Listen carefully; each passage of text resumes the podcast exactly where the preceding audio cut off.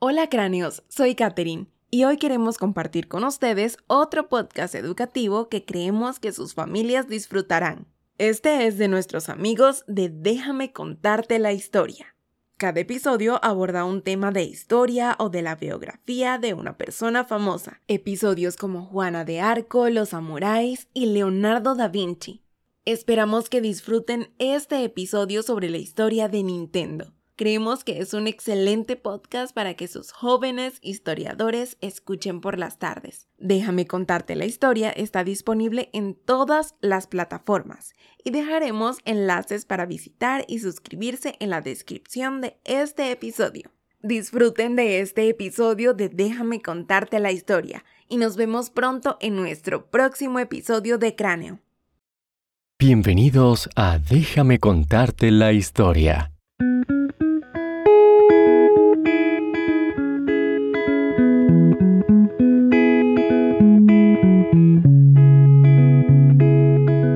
Programa también está disponible en inglés como Bedtime History. Si quieres realizar una donación a nuestro programa, por favor visita bedtimehistorystories.com y da clic en el menú Donate.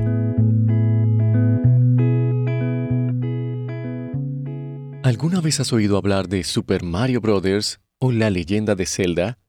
¿Has jugado estos juegos en un Nintendo? Hoy Nintendo es reconocido en todo el mundo, pero no siempre fue así.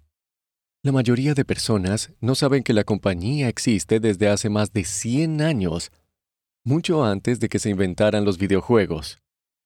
Nuestra historia comienza en 1889 en la gran ciudad de Kioto, Japón. En Kioto vivía un hombre llamado Fusahiro Yamauchi. Fusahiro estaba casado tenía una hija y era un emprendedor.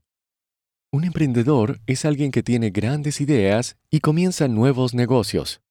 Fusahiro pensó en abrir una tienda para vender cartas o naipes que se usaban para jugar Hanafuda, un juego japonés.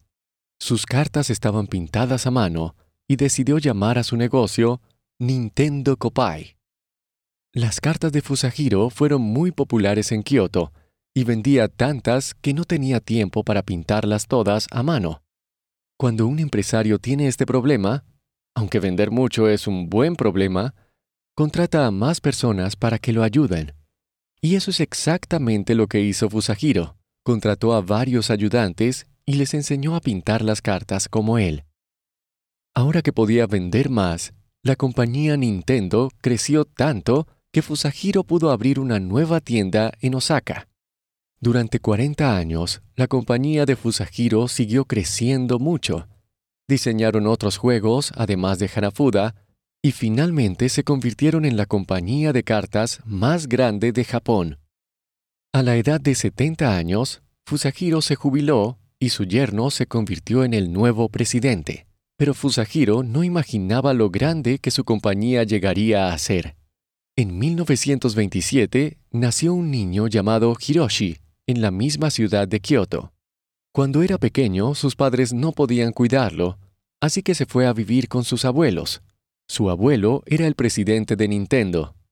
Hiroshi comenzó la escuela cuando tenía 12 años y planeaba ir a la universidad, pero cuando comenzó la Segunda Guerra Mundial, la universidad tuvo que esperar, y en cambio trabajó en una fábrica que construía armas para la guerra.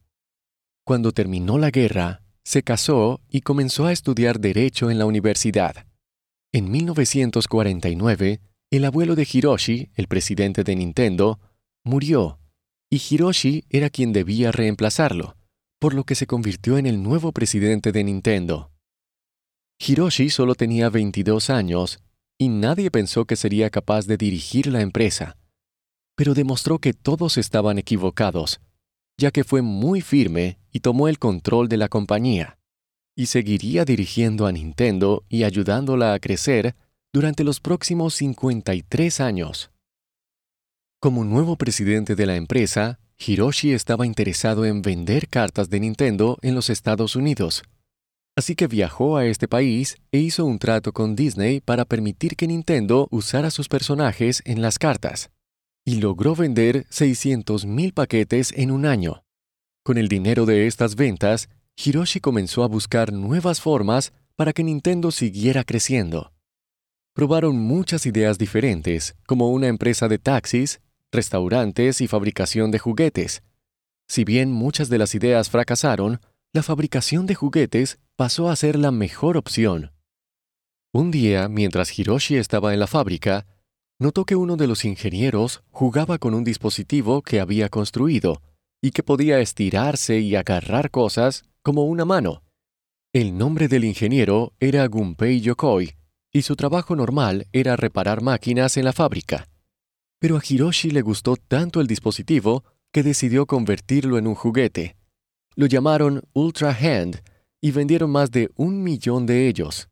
Con el éxito de este juguete, Hiroshi le pidió a Gunpei que dejara su trabajo en la fábrica y le ayudara a diseñar juguetes. Gunpei construyó otros famosos juguetes para Nintendo, como la primera pistola de luz alimentada por energía solar, más tarde llamada Nintendo Beam Gun. En 1972, la compañía estadounidense Magnavox lanzó una de las primeras consolas de videojuegos para el hogar y la llamó Odyssey. Magnavox integró las pistolas de luz de Nintendo con la Odyssey. No mucho después del lanzamiento de Odyssey, Nintendo comenzó a crear sus propios videojuegos usando la pistola de luz. Uno de los videojuegos más populares se llamaba The Laser Clay Shooting System, o el sistema de disparos de discos de arcilla. En 1977, Nintendo contrató a un joven artista llamado Shigeru Miyamoto. Shigeru nació en Sonobe, Japón, y desde muy joven le encantaba explorar la naturaleza que rodeaba su hogar, como los bosques, los lagos y las cuevas secretas que encontraba.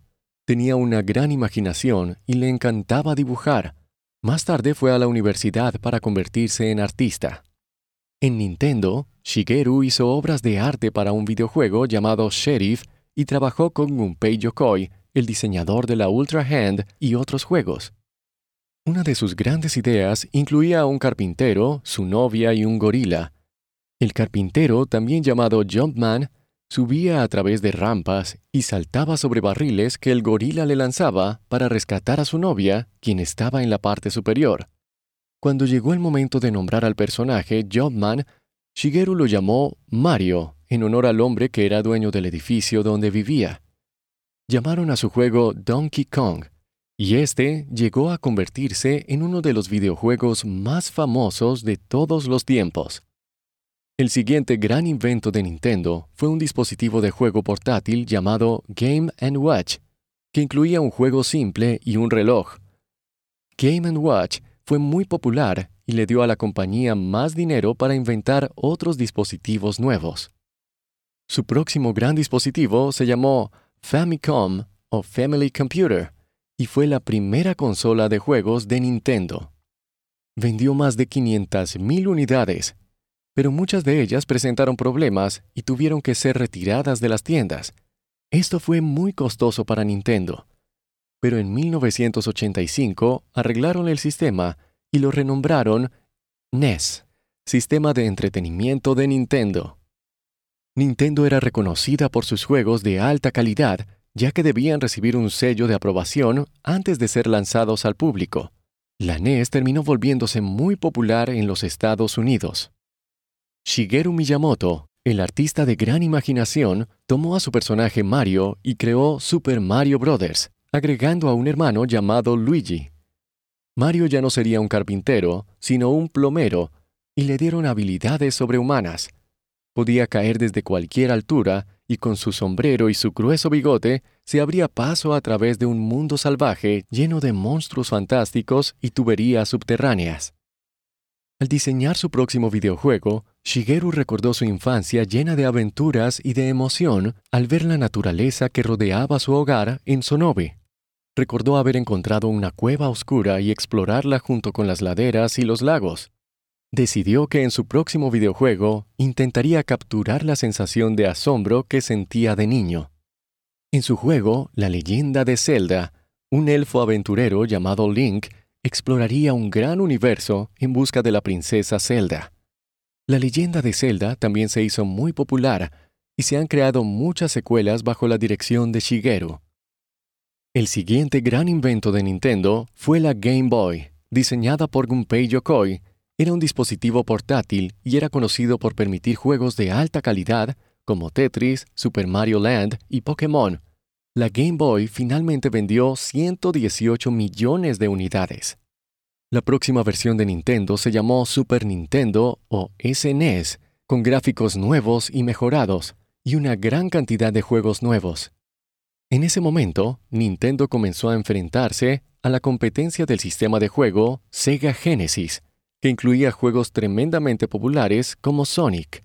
La PlayStation de Sony y más tarde el sistema de juegos Xbox de Microsoft también compitieron con Nintendo, que más tarde lanzó la Nintendo 64 con gráficos en 3D, la Game Boy Color, luego la GameCube y más tarde la Nintendo DS y la Wii.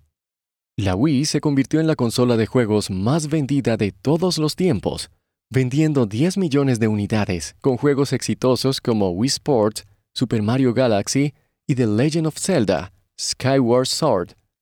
A continuación se lanzó Wii U y finalmente su consola actual, Nintendo Switch. Incluso con toda la nueva competencia a lo largo de los años, Nintendo encontró formas de reinventarse y hacer que sus productos fueran diferentes. Con la Wii, Nintendo inventó un tipo de control diferente, también llamados nunchakus. Con Switch, diseñó una consola que se podía usar en el televisor o de manera portátil. Nintendo también continuó creando franquicias de juegos muy imaginativas, coloridas y familiares, como Zelda, Mario Kart, Metroid, Star Fox y Pokémon. Al final Nintendo tuvo éxito gracias al sentido comercial de su presidente, Hiroshi Yamauchi, y la creatividad de diseñadores como Shigeru Miyamoto y Gunpei Yokoi. ¿Te gustaría ser emprendedor algún día? Recuerda que un emprendedor es alguien que es creativo y presenta ideas para nuevos negocios. Si alguna vez realizaste una venta de pasteles o vendiste limonadas, estás practicando las habilidades para convertirte en un emprendedor. Recuerda, Fusahiro era un emprendedor cuando abrió su primera tienda de cartas llamada Nintendo. ¿Te gusta dibujar o tienes una gran imaginación como Shigeru y Gunpei? Si crearas tu propio videojuego como Shigeru, ¿de qué se trataría? ¿Cómo luciría? Cuando tengas tiempo, escribe tus ideas, haz algunos dibujos y describe cómo funcionaría. La creatividad, como otras habilidades, requiere práctica. Tómate tu tiempo para pensar en cómo puedes ejercitar tus músculos creativos e imaginar todo un universo como lo hizo Shigeru con la leyenda de Zelda.